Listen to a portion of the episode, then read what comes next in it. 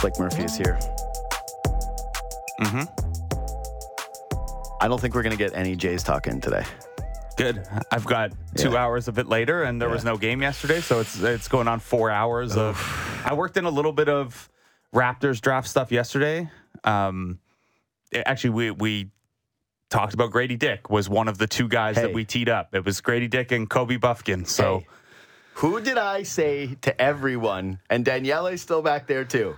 Everybody that I could have my draft conversations with privately. Who is JD's guy? actually, in our phone conversation, it was Grady Dixon. But Yeah, well, there was one. There was one slip up when I did call him Grady Dixon. It's okay. which was not a, a great look for me. But no, I- no, but it's also like it's it, you like you particularly missing the easy joke name. Yeah.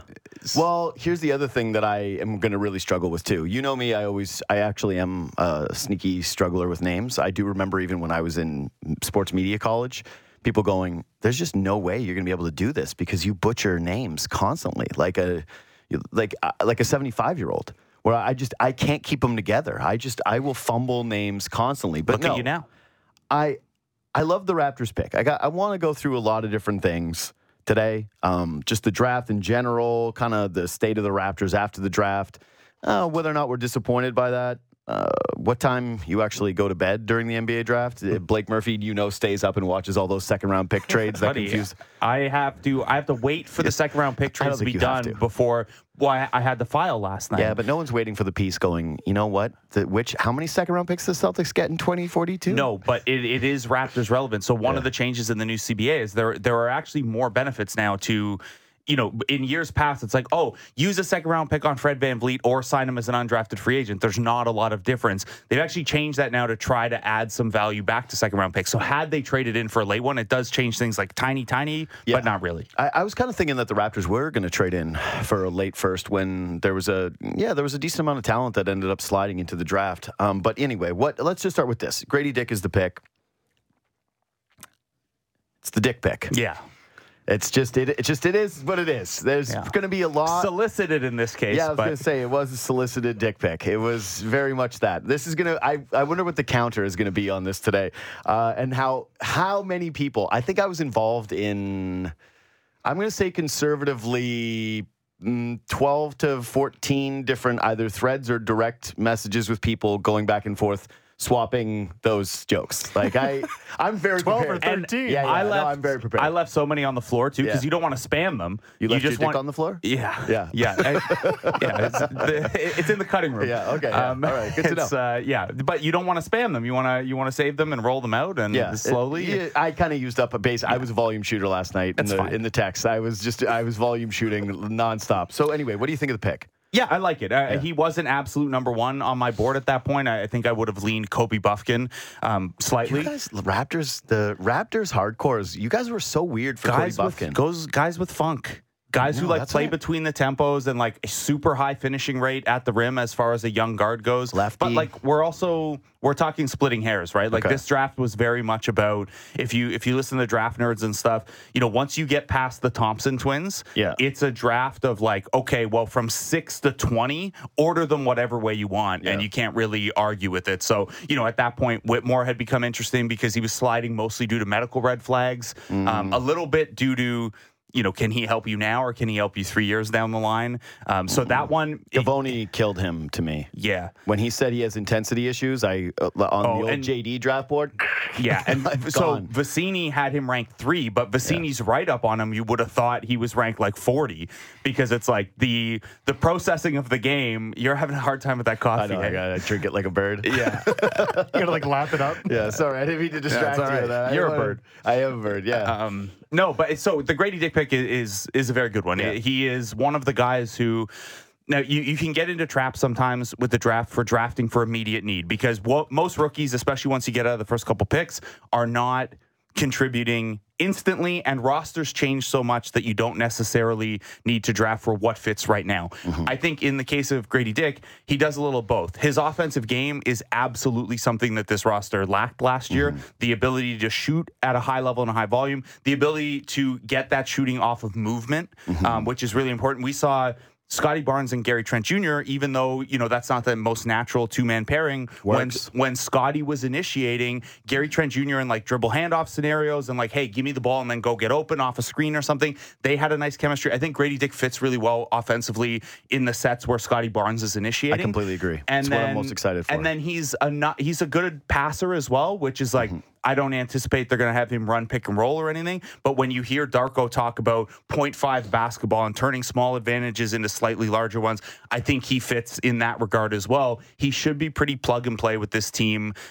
Maybe not like a huge minutes guy right out of the gate, but offensively, mm. he's going to work. He's going to fit. He's going to be in the eight man rotation, I would imagine, Yeah. just for the offensive spark. The questions with him and where the upside questions come in. Yeah. Well, I want to just stop. What, Yeah. what are the upside questions? Just finish that. I just want to make sure that we end up hitting more on some of the stuff, uh, the offensive fits with the Raps. What were you going to say? The Well, upside just there are questions on the defensive end, Oh, and, buddy, and it's yeah. not that he's going to be Duncan Robinson. He has a better defensive foundation. The fact that you're six foot eight, when we talk about shooting specialists and things like that, and he's not a specialist, he's better than a specialist. But what keeps you on the floor? What keeps you from, you know, getting the Duncan Robinson treatment of you're not going to play for ten or fifteen games? Well, he has size. He moves his feet pretty well, and then some of the processing stuff we're talking about in the offensive end translates to the defensive end. So I think there's a path to him being average on defense if they work with him and things things click. I've talked to a couple draft people who think he could be even a little better than average. Um, I, I think that's probably an unfair bar to set for a guy who's going to you know be asked to do a lot offensively right away, and he's going to be the guy when he's on the floor.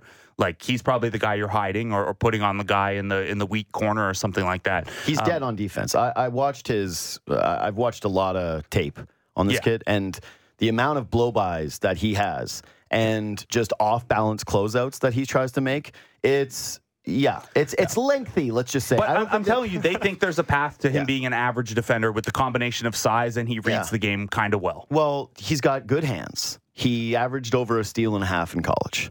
But I also think that part of that byproduct is that he was getting driven on so many times Yeah. that It's a Gary Trent Jr. St- steal stat. Yeah, it's, it's like it's his only defense. Well, Gary Trent Jr. is more of like a passing lane jumper who ends up screwing over his teammates when he actually misses it, rather than the the thing that I saw with Dick is that he he's very quick with his hands.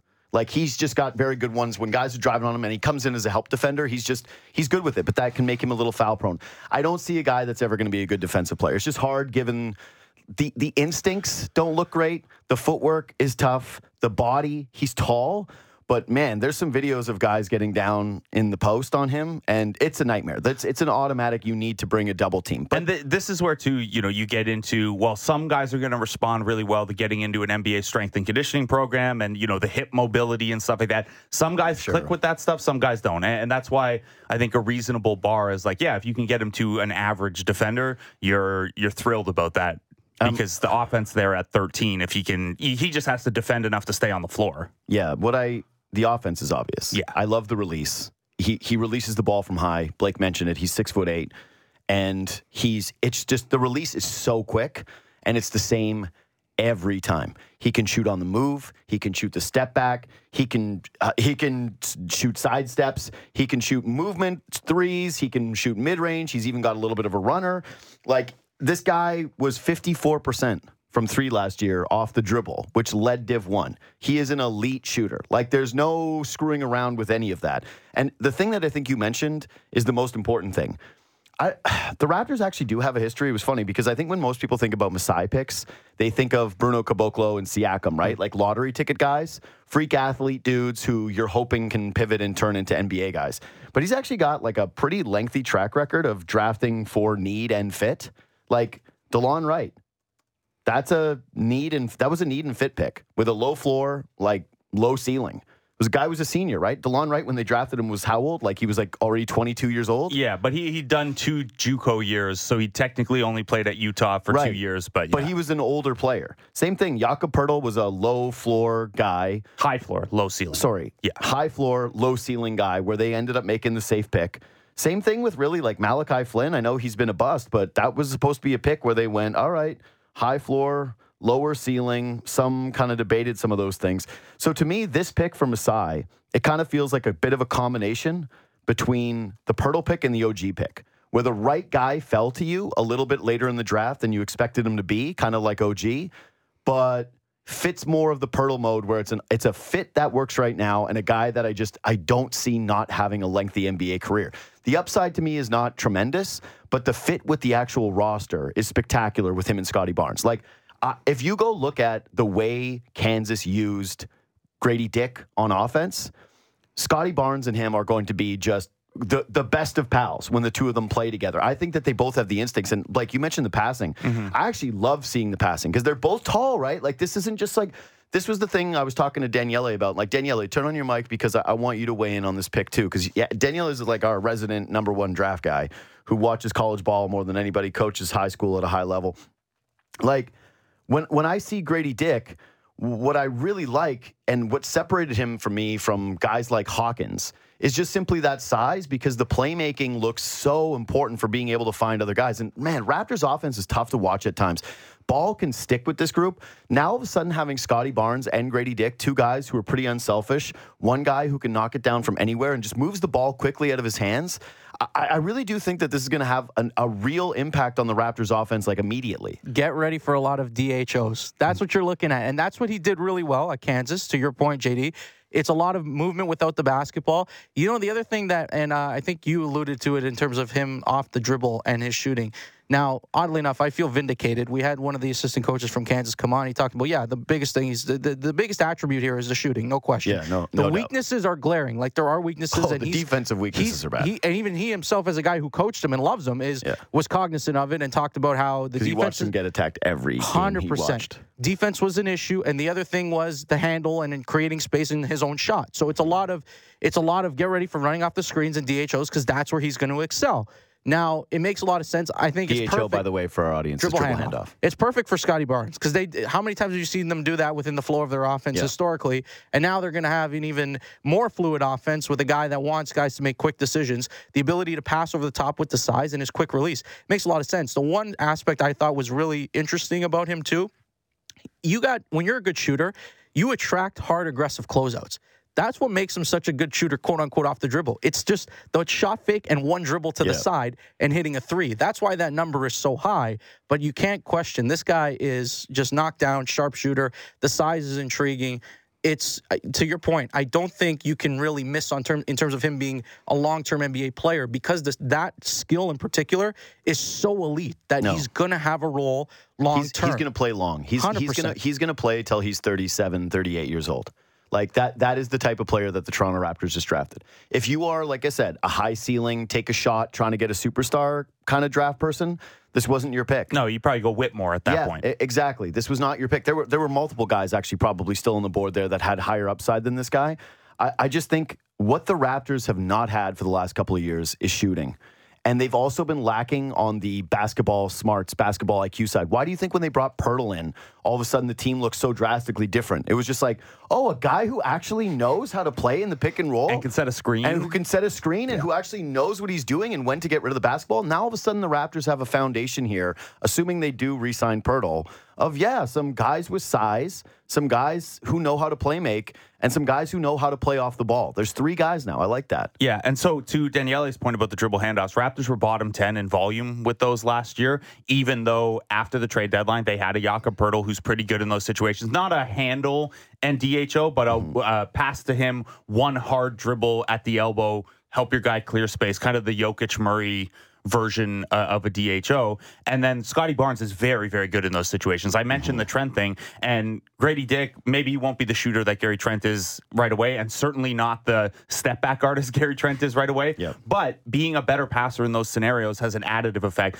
The other thing is that, I mean, one, you can more comfortably explore Gary Trent trade scenarios now and still have some shooting, but shooting is not a diminishing returns thing. If you have multiple guys on the floor who can move without the ball and be shooting threats and carry carry that threat through movement, that helps space everything out. Eh, So if you have a Gradey Dick and Gary Trent lineup and you have that extra layer uh, of spacing and ability to, hey, we can run this this action on this side of the floor with Dick or this side of the floor with Trent, it opens up some of the options that Darko is going to have available to him. And, and, you know, shooting is never redundant. Having more guys who can shoot and move, and in Dick's case, where Trent doesn't have the passing, he does have a little bit of passing chops. Uh, yeah. I, I think it has the potential to, yeah, yeah. I'm trying to be positive about Gradey, not negative about Gary here. It's you like, know. uh, the first nice pass uh, Gary. Trent Jr. makes will be the first one I, Yeah, I see. he's always the league leader in fewest turnovers Yeah. because you can't turn over a shot. yeah, exactly. um, yeah. Anyway, I just I think there's potential for a guy like that to have an additive effect on an offense. Not that he's going to solve everything in the half court, but e- easy to find lineups for him, easy to find play types Yes. for him, and easy to find ways where he doesn't have to eat off of someone else's plate. It just kind of makes everything easier for for the ball handlers and the main guys. So a couple things though is it actually does make it easier when you're talking about Gary Trent Jr. trades. I think we all know that that guy is not likely to be a Toronto Raptor long term. Maybe he is up until the deadline, but it's it's hard to envision a scenario where the Raptors are giving him a long term extension. For me, anyways, I, I just I, I have a tougher time seeing the fit, both with the money and with the player. And same thing goes for if they decide to move off of OG Anunoby. Now you have a little bit more wing depth, another guy who can shoot corner threes. Like it, it just does give you a little bit more flexibility when you're looking at the long term health of your roster or the long term future. So you're right. It's not redundant. The Raptors certainly need more shooting, but yeah, it does give them a little bit of flexibility. I will say this though too is man, it it is a tough reminder being excited about a pick like this, not to go overly negative. But how hey you know what? First round picks are nice. Raptors gave theirs up last year to so that they could have a player who legitimately could not get on the floor for them and thad young. Missed out on a first round pick and next year don't have one. And like you're trying to look at the young foundation of this team and say wow you got scottie barnes you got gradey dick and it's just kind of like okay you can start to see these things come together and Jakob Poeltl's not that old right and you go mm. okay maybe you can have a foundation of a thing and then it kind of it just it's tough. It, it is a bit of a reminder that that's what these guys have done. They're going to have one first round pick in three years because of Jakob Poeltl and Thad Young, two San Antonio Spurs. like I, it's just yeah, not the the best thing. Also I want to say signs of growth for me personally. I first I saw Gradey Dick's TikToks and I almost had an existential crisis. I had a very difficult time. I had a very difficult time watching the TikToks. I don't did okay. I had to settle in. Maybe it's because I work with Gen Z Jobo over here, but he's not really a TikTok guy. Pete was a TikTok guy. Yeah. But- Was past tense? I think he still loves TikTok, but he's not. I don't think he's as active. Oh, I thought Pete like passed away or something. No, no, no. Rest in peace. Oh my goodness. Rest No, in Pete's very much alive. Uh, but I will say that If I was Masai Bobby, I would be going no TikToks until you, you're good. no, I like no TikToks for a while. He's got to. I, I will say, out of all my concerns, defense by far number one. Okay, like he's going to get attacked. The NBA, the again, the the blowbys that were happening in college. Welcome to the NBA, kiddo, where it's not going to be a fun time for you. They're, hey, guess what? The guys are quick. They have better handles. They're stronger. They're bigger. It's not going to be an easy transition for him on that end. Number two concern is TikTok, but I'm not as I. I woke up this morning. He's just having fun. I'm trying to do. I'm trying to Yeah, do he's 19, It's a lot of TikToks, man. It is a lot of it's a TikToks. So lot. I, I know nothing of TikTok of that world. All I know is that it's also a Scottie Barnes thing. So like maybe there's some of sort of Scottie Barnes big on TikTok too. apparently I don't know. It's, it is a lot of young players. Yeah. Like, uh, most of them make TikToks because it's an easy way to get brand deals and stuff like that. yeah, which get your money absolutely. I'm not going to. An Uh, easy way to get brand deals. This is the way we're spinning it. I feel as though That's what I'm saying. I don't know. Like they, they do kid's ads and stuff all the time. Look, we can probably- we can call it what it is with Gradey Dick is he is a theater kid who happened to be really good at basketball. Yeah. Like I think between the TikTok stuff and the like the dances that the Kansas team would do and wearing a jacket that's an ode to Dorothy, like yeah. I was a theater kid who played sports also. I know what that vibe is like and he's that. Daniela, you know anything about the off court stuff with him? Nah, not particularly. I can't say I'm a big TikTok user either. Yeah. Um, so I mean, we gotta we gotta defer to Jobo on this one. Yeah. In terms of his expertise, I don't have the expertise. Jobo like Jobo. already did it. He already said he Yeah. was like he's doing it for brand deals. Oh, I, don't, okay, okay. I don't think that this is a guy who's. Doing I'm this saying a for lot of young players. It's a side effect of what happens. Yeah, I think that's an, You can go viral anyway, really I just yeah, there was when the compilation hit m- minute like six. Oh yeah. I went all right. That's a lot. I, I did lot. not make it halfway through that. I was like. I was like I got the idea. Okay, here's the thing. I didn't the first time, and then I rewatched it because it kept it kept popping up on the social media feed, and I went, okay, this is clearly a different level of TikTok love than young guys like Jobo saying because if Rosillo is retweeting it and basically multiple big NBA accounts are sharing that mm-hmm. that selection of clips, I went, oh, okay, so this does stand out. The guy tick, loves TikTok. TikToker. He's a He's a big time TikToker. I'm just saying, it's a. I I wonder if that. Yeah, I, I don't love it. Number two concern. I was very, very, very into the pick, and I was completely unaware of the TikTok part of this. And look, historically, the Raptors like guys who are not that, right? Like the fact that OG Yeah. has posted once ever, and it was to pro, like to promote his like Gillette that. thing. I think the Raptors Yeah, like that too. Pascal like basically once every six months is like uh, doing it for you, Dad, and prove Yeah. them. That's that's it. And then Fred never posted until, to your point, he got all the brand deals, and now it's like I don't know. Does your is your daughter sponsoring sponsored by Amex? Like what is going on here on the? Uh, Scottie posts a lot. That's like kind of the outlier. yeah. Yeah. But I, right. I, I'm He's saying this kid, is though. this is kind of a newer thing. They have. Uh, I don't think it's actually something they care about. But like Norm didn't post, Delon didn't post. They, they just they haven't embraced posters until very recently. Kawhi did not here's, post here's what I would say about it. I, I like. Well, obviously, we're joking around. Yeah. But you would rather have someone who doesn't post than who posts every day, right? I think that's pretty clear. Distraction. all Yeah, else 100%. equal? Yeah. Like, Yeah. yeah. All things being equal, I think we could all agree. It's agree. just an extra factor to get drawn into, you know. I think we could all agree that had the jacket been the only story about wanting attention last night, we would have gone, that's fine. Ju- yeah, we just can't do the like.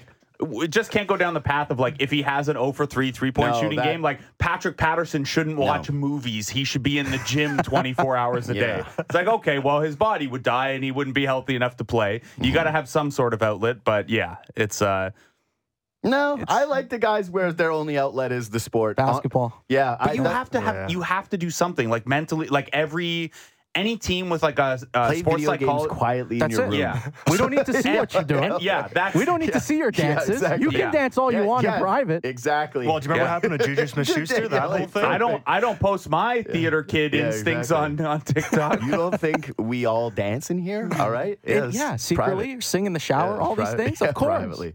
Oh God, there's nothing worse than singing in the shower and then realizing someone heard you the whole time. You're like, "Ah." in what scenario are you singing in the shower and not aware someone else is around? well, you know, I, I I frequent other showers. I'm not just you don't.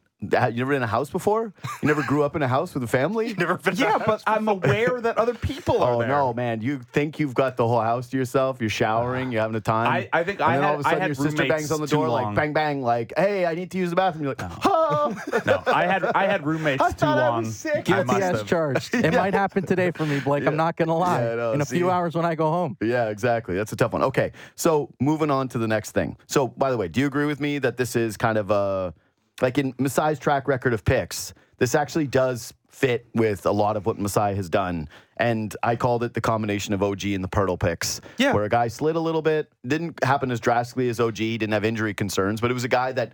In that spot, kind of felt obvious from a fit standpoint and a just uh, a value standpoint in the draft. And he has a very clear role now Right, and, Poeltl. and over the next, say, four years, over the life of the rookie scale contract, you can kind of project what he's going to look like, which is fine. I mean, it's it makes sense if you are moving it down the line and rebuilding a little bit because he's such a good natural fit offensively with what Scottie does well. Mm-hmm. And it makes sense if you're going to run things back and try to compete now because he has a role and you could shelter him a little bit on the defensive end to get the offense out of him right now. It, it kind of fits with their strategy so far of we are not picking a lane. Yeah.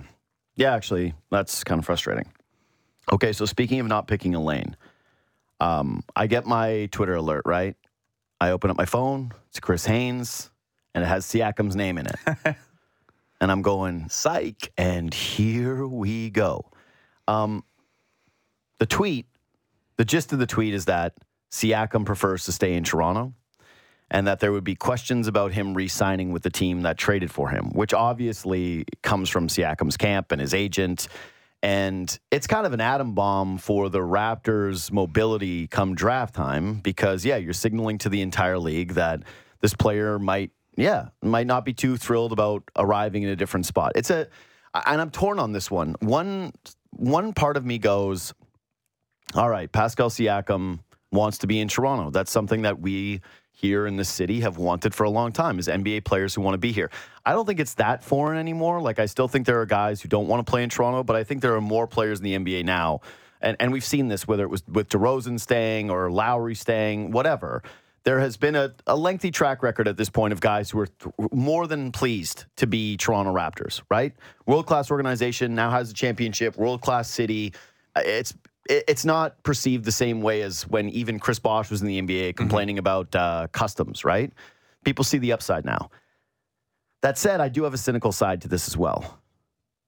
And I wonder if you felt the cynical side too, um, which is this is a guy who a year ago had an article released where made it pretty public that he was not pleased not being the man.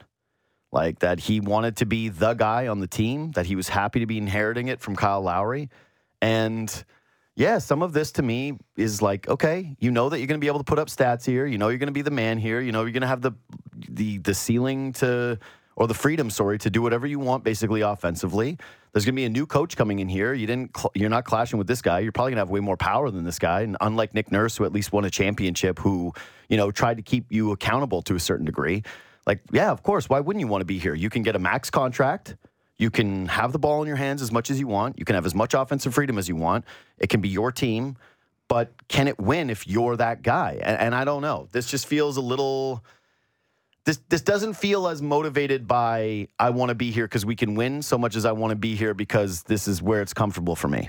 the comfort thing is is a real factor. It also like Pascal's spoken pretty openly about how important it is for him to like how much he's enjoyed his time here and, and connects his entire career to the Raptors in the city of Toronto. And like I think he would like to go down as like the best Raptor or one of the very best Raptors. I, I think that's a legitimate thing that is important to him. So part of this is the actual truth. I think part of it is also in case something happens, you are playing to the crowd a little bit and making sure the fan base knows that hey i want like a little bit of preemptive pr Mm. here i think and then honestly if you want to get cynical i don't think that's the area to get cynical about it pascal siakam is extension eligible and the band like it's not a certainty that he's going to get his full max there is a band of percentages of the cap that him and the Raptors or him and whatever team will be negotiating within. So if you want to take the cynical approach, he makes 28% of the cap right now.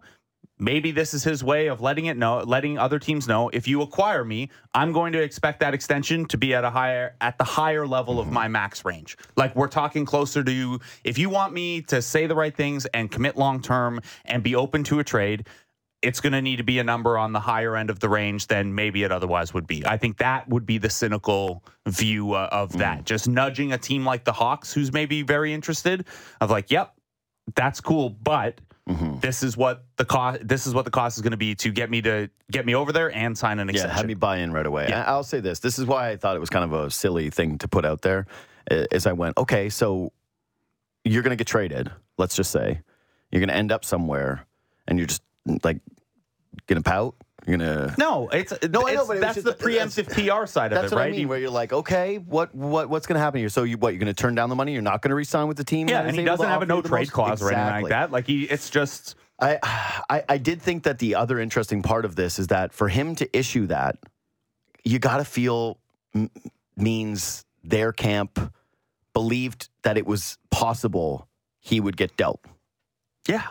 Like that there was some real smoke to the Pascal discussions with Atlanta and maybe even Portland, enough that Pascal Siakam's you know, decision makers and him went public with the idea of wanting to remain in Toronto and do that thing, which I, I do think is interesting as we approach the next couple weeks here, which is kind of the next question for you. Now that we're past the draft, do you think that it's a certainty we're just now at a point of there's no more trades necessarily coming with the core guys. This is now just a matter of re-signing Fred VanVleet or not. I don't think that's necessarily true. Those trades are always the trades are spicier on draft night because it's the pick, right? It's not the player yet. Yeah. However, big trades involving max contract kind of guys are easier functionally on July 1st. Okay. Like more teams have cap space, fewer players are under contract. The actual mechanics of making a deal like that become a little easier. It's just if you're dealing with Portland's a bad example because they got the guy that you would want anyway. Mm-hmm. But say Portland had ended up with Brandon Miller and you don't like Brandon Miller as much as you like the it's like that it's like buying a car, right? 20% value decrease as soon as you drive it off the lot. It's not quite that extreme with a draft pick, but then you're talking about well, the number 3 pick could be any of these guys. No, now it's just this guy. Mm-hmm. So it hurts that a little bit, but the actual mechanics cap-wise get easier. I don't think it's a I, I think it's less likely now that a big trade is coming, just because again, draft night and draft week is such a buzzy time for that. But it's also the NBA. Like things change on a whisper, and like things change so quickly.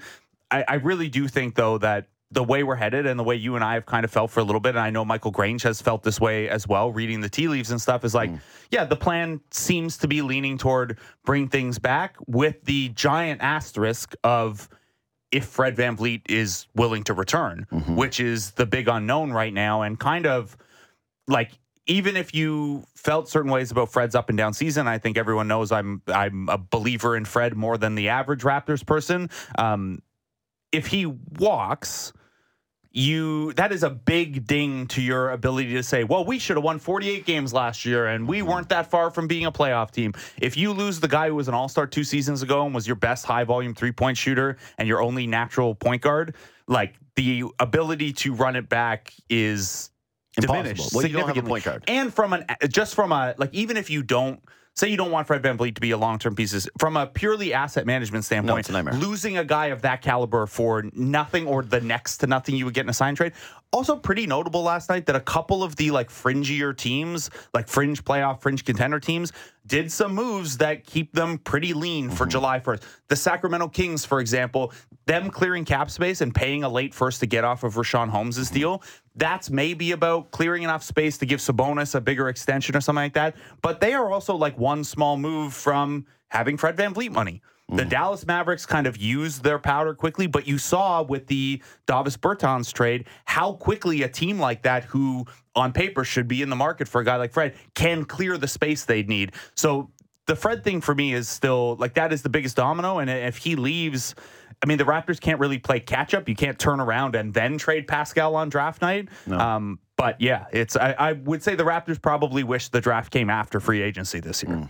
I uh, the Fred thing is a nightmare because of all the reasons that you just listed, but they just they won't be able to replace him with anything. No. Like if you look at the point guard market, the idea that they're going to run back some competitive team and say, "Well, Scottie's the point guard," actually, like that would be the immediate Yeah. move, right? Where they go, "Oh no, Scottie Barnes is the point guard," and you go, "Okay, but not really." But th- the thing is, like, it's cool to watch and it's it's fun offense and it's good developmentally for him. But like, You need other guards. the Fred thing over the last two years has been like, oh, people get like a little annoyed with him or whatever, or think he over dribbles, and then the second Fred is out of the lineup, everyone is like, oh my god, you need a point guard. Yeah. And like Scottie can develop into that guy, but again, this is if you are kicking everything down the line and refocusing around the Scottie timeline and things like that, you can stomach that. That's fine. If you are also trying to win 48 games this year and be this year's version of the Heat or whatever the point they'll try to sell is, uh, you you probably can't do that without a real point guard. So you find out Fred VanVleet's not coming back. You don't have a point guard that you can sign in free agency. Who says no? The Atlanta Hawks offer Toronto Raptors legend Cody Bufkin. Kobe Bufkin. Sorry, what did I say? Cody. Oh, sorry. See, I told you the names. I already gave Kobe. the warning.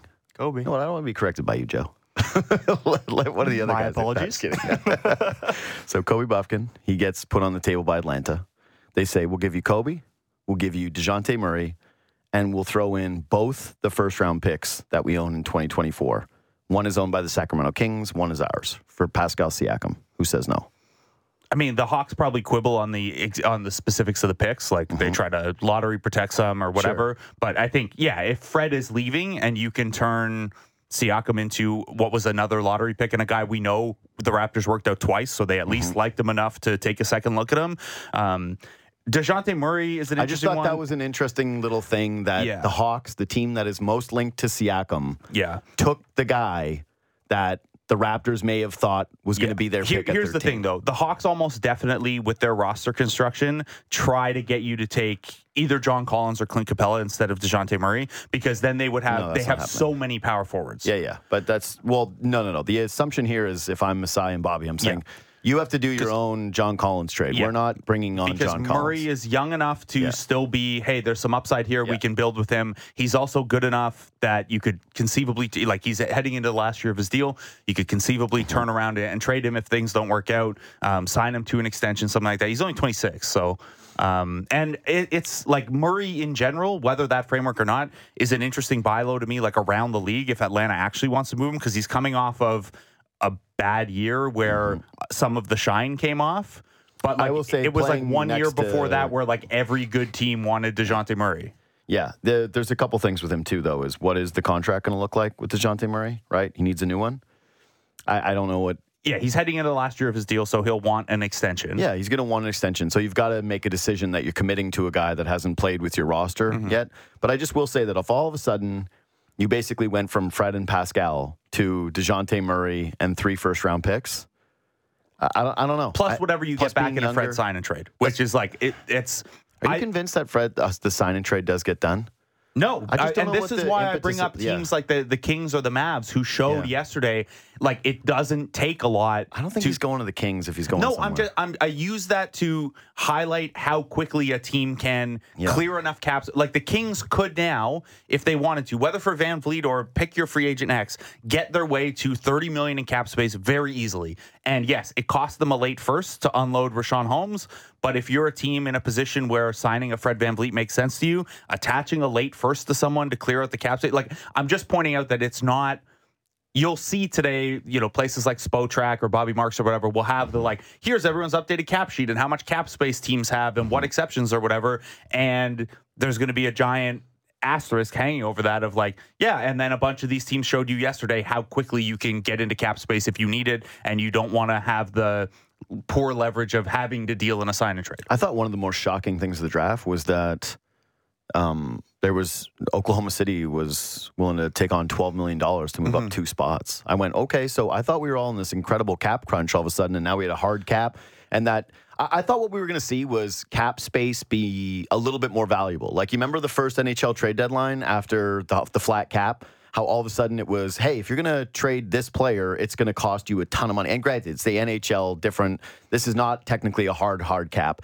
But yeah, money was flying around a little bit more like fluidly than I expected it to. What, last what night. I'd imagine is, um, first of all, some of the deals that happened yesterday, we don't have every single detail yet. Like, Sure. we don't know something has to go back for Richaun Holmes in that pick. We don't know. It was probably it's probably like a top fifty-five protected future second or whatever. But we were missing some details still, so it's possible Oklahoma got a little bit more. Mm-hmm. The other thing is, th- starting in the new CBA, there are more restrictive penalties for not reaching the salary floor, Mm. and Oklahoma City has million committed to fourteen players for next year. Like they were going to need to add salary anyway. Yeah. No, they. I've, I've said before. One of their biggest problems is that when they're looking at trades for win now players to piece with this team, it's next to impossible because the only contract that they have is Lu Dort, and Right. it's a player that they don't want to give up. Now, if they have cap space, they can Yeah. just use, they can just absorb a guy into the cap space. But yes, it's very hard to like say they really wanted Siakam. You're like, okay, well, Lu Dort and Chet is the only framework Yeah. that like works if you're an above cap team. Anyway, so I think part of that is maybe motivated by like, hey, we got to get to the cap floor anyway, and if we can rehab even a little bit of Bertans' value and flip him a little later, I don't know. I was a little surprised too, though. So last thing before you go, um, Chris Paul gets traded to Golden State. I've obviously been a long term massive fan of Chris Paul, and I'll just say as a huge fan of his, this is a little tough to swallow because Steph Curry is the guy that basically put him in the grave, and now the only way Chris Paul can get a ring is if Steph Curry gets another one. It's it's not perfect, but what do you think of the fit? Just uh, the actual basketball fit. Do you like this trade? Yeah, it's fine. They they they've always looked. I mean, we know Steph's not going to play 82 games. We know he's not Mm-hmm. going to play 40 minutes a game when he's in there. They have for long stretches looked like they need someone to be an actual point guard Mm-hmm. when Steph's out, especially as Draymond starts to, at least in the regular season, decline a little bit where you're not running as much through him. I also, honestly, I think this deal was given the astronomical tax situation they're in and how restrictive the new CBA is going to be in future years, that they're slowly rolling that stuff in. I think this had as much to do with getting out of the Jordan Poole contract as it did to getting Chris Paul. Like like that Jordan Poole contract that's just about to kick in for four years at like the 30 million or whatever. You turn that into one year of Chris Paul. Um, you know, because because the other option available to Golden State was let Chris Paul stay on Washington, bet that they eventually work a buyout or he gets waived, so only half of his money counts, and then you sign him for the minimum. Yeah, I don't think that was ever going to happen. So there he was- an asset. And there was so there was always an element of getting off Jordan Poole's money to this mm-hmm. as well as they head into Oh, definitely. a bajillion dollars of tax liability the next couple of years. Definitely. And it is going to be incredible to watch this rebuilding Washington team that just tore their entire team down. Tell Jordan Poole, yo. Here's here's the most interesting you question though. Yeah, what is it? Well, there's Steph and Clay mm-hmm. and Wiggins Yeah. and Draymond and Looney. They Yeah. could start super small, but like, I don't think Chris Paul is part of the crunch time lineup. well, is he part of? The, he's never come off the bench before in his career. No, but he's he's going to. Like, first of all, if you're Chris Paul, you have to recognize that you're six feet tall and you're 38 years old. Is he 38 now? 38. Yeah, he's 38. Yeah, Yeah, he's 38. So, like a 38 year old Chris Paul who has been run down pretty much every playoff run. Like, the hardest part for me as a Chris Paul fan was watching the Milwaukee series where it just happened at the very end, where he just he got to the finish line and it was over. Like he was cooked by game three. And, and he just he couldn't replicate being the same player. I think that the good thing for Paul at this point of his career is, hey man, you're you're making the pivot now. Like mm-hmm. you're Gary Payton on the Miami Heat. Yeah, not You quite wanna- Kyle last year with the Heat. A little No. bit more than that, a little bit more Yeah. responsibility, but that kind of place in the pecking order. you are Gary Payton on the Miami Heat. He was done at that point of his career. He made one of the biggest shots in the NBA Finals for the Miami Heat. That's what you're hoping for from Chris Paul. And guess what? It was a mid-range shot for for Gary. And that's what you're hoping for from Chris Paul is that he's going to spell a couple of minutes. He's like you said it. He's going to be able to pick up your offense. And you know what else Chris Paul is really good for if you're a Golden State fan? He's going to play with a lot of these young guys in mm-hmm. those bench units. And all of Oh, a sudden, Kuminga is going to get I mean. so many lobs. Kuminga and Moody and all of the younger guys that they try to shuffle through the bench lineups with a 38 year old Chris Paul, those guys are going to basically be getting an education in how to play proper basketball. And so I actually like the the, the fit. Mm-hmm. People were really criticizing and panning it and going, well, how does this make you better? Whatever. And can Chris Paul end up being a corner three point shooter or a catch and shoot three point guy? Because that's what's going to it's going to look like. I'm like, I'm not really concerned about the fit with the the main Warriors because I just don't think he's going to play in the most meaningful minutes with the Also, main guess Warriors. what part of the floor is wide open when you have Steph and Clay Yeah, exactly. shooting threes? The mid-range area is like it's been something that if Draymond had developed, like if Draymond could have developed like a David West 15-foot jumper, mm-hmm. he would have averaged 100 points a game one one of these. Yeah. years. Um, Gary Payton, by the way, played 24 minutes a game in the playoffs for that Yeah. Heat team after being like a like the year prior he was like a 33, 34 minute a game guy. Still. Buddy, that that Miami Heat team will always be very special in my heart because three guys that I grew up really liking got rings on that team: White Chocolate, uh, Gary Payton, and uh, who was? Shaquille O'Neal. No, no, no. Uh, well, I did love Shaq. I'm just blanking on. My, my guy, I was the no, only no, one. I'm blanking on. Very uh, special. No, no, no. I'm blanking on Celtics guy. who- Antoine Walker? Yes. I, I just couldn't get off Jameson. That's the thing. I didn't want to say it was like Jameson, Jameson. I was, it had stuck in my head.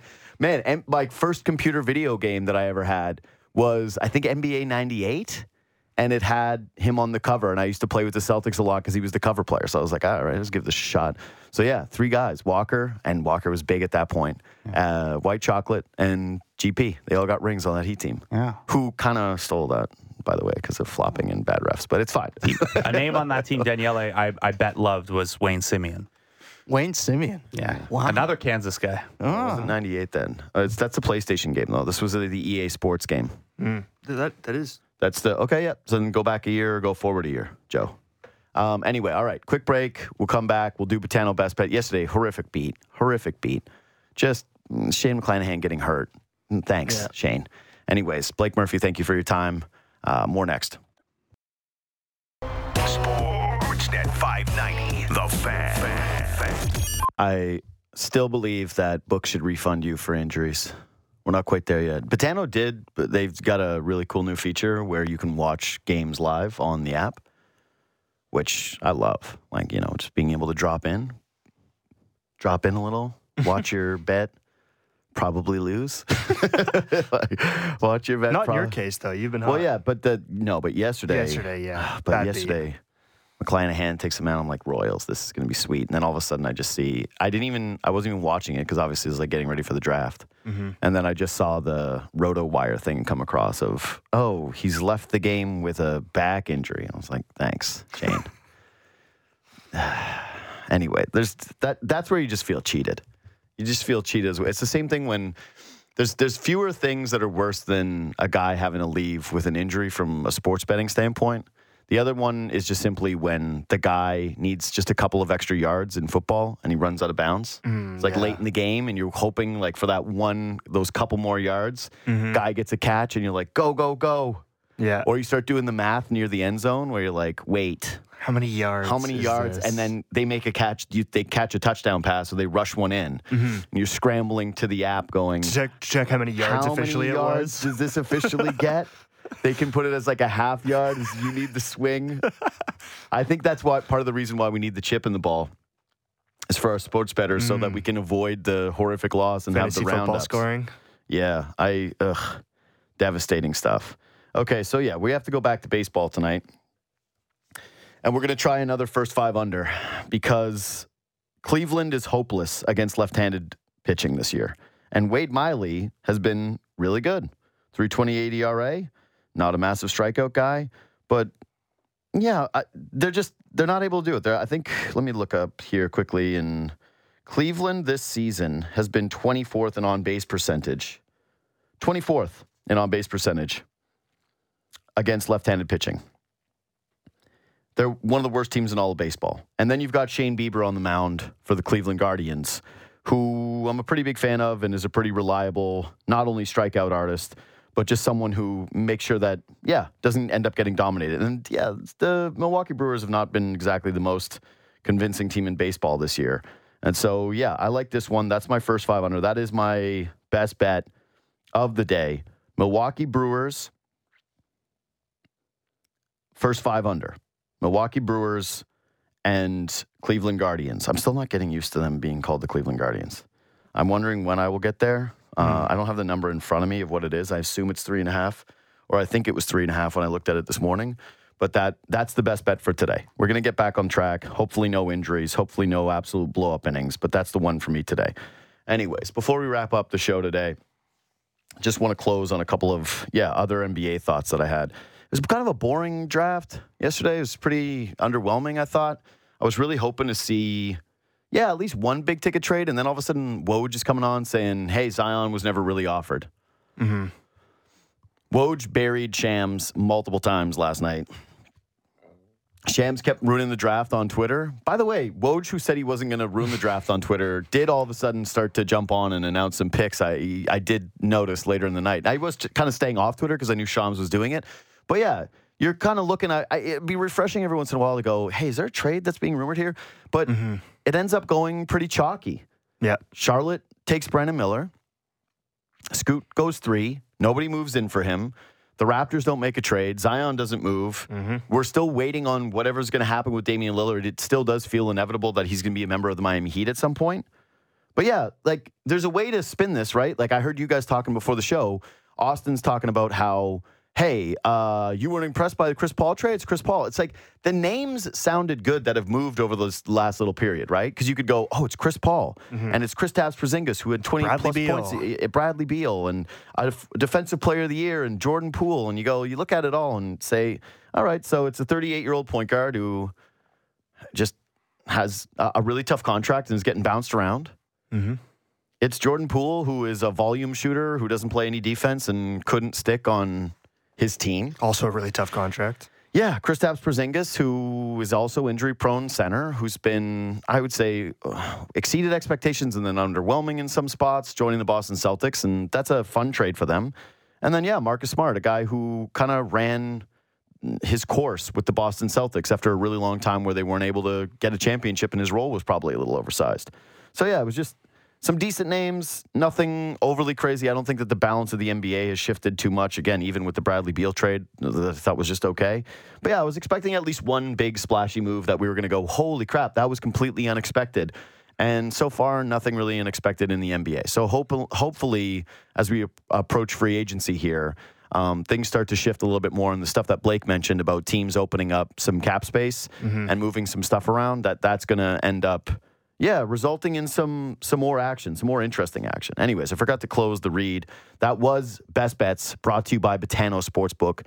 My favorite sports book, the only sports book that I use, and one that, yeah, more and more every single day, you guys are reaching out to me in the DMs uh, on Twitter and Instagram at JD Bunkis, uh, telling me that, yeah, you're really enjoying the book and keep doing that because I, yeah, hit me up anytime in those spots. Uh, Betano, The game starts now. Anyways, I'm not going to do podcast today. Got to fly. Next week, we're loaded.